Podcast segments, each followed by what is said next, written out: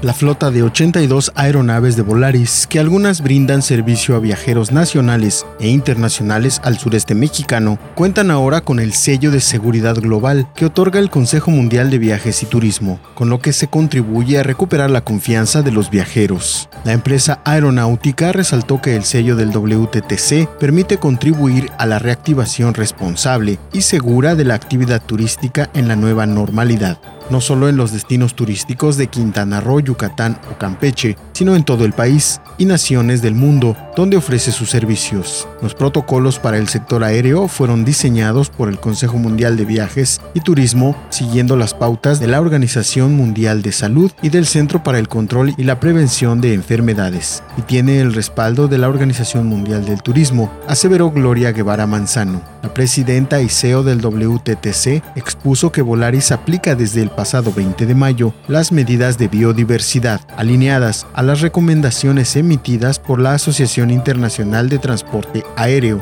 la Agencia Europea Aérea y la Organización de Aviación Civil Internacional. Enrique Beltranena, director general de Volaris, destacó que se sienten profundamente agradecidos por este reconocimiento es al compromiso y dedicación de nuestro personal operativo, tripulaciones y pilotos en el cumplimiento estricto del protocolo de biodiversidad para la protección de la salud de nuestros pasajeros.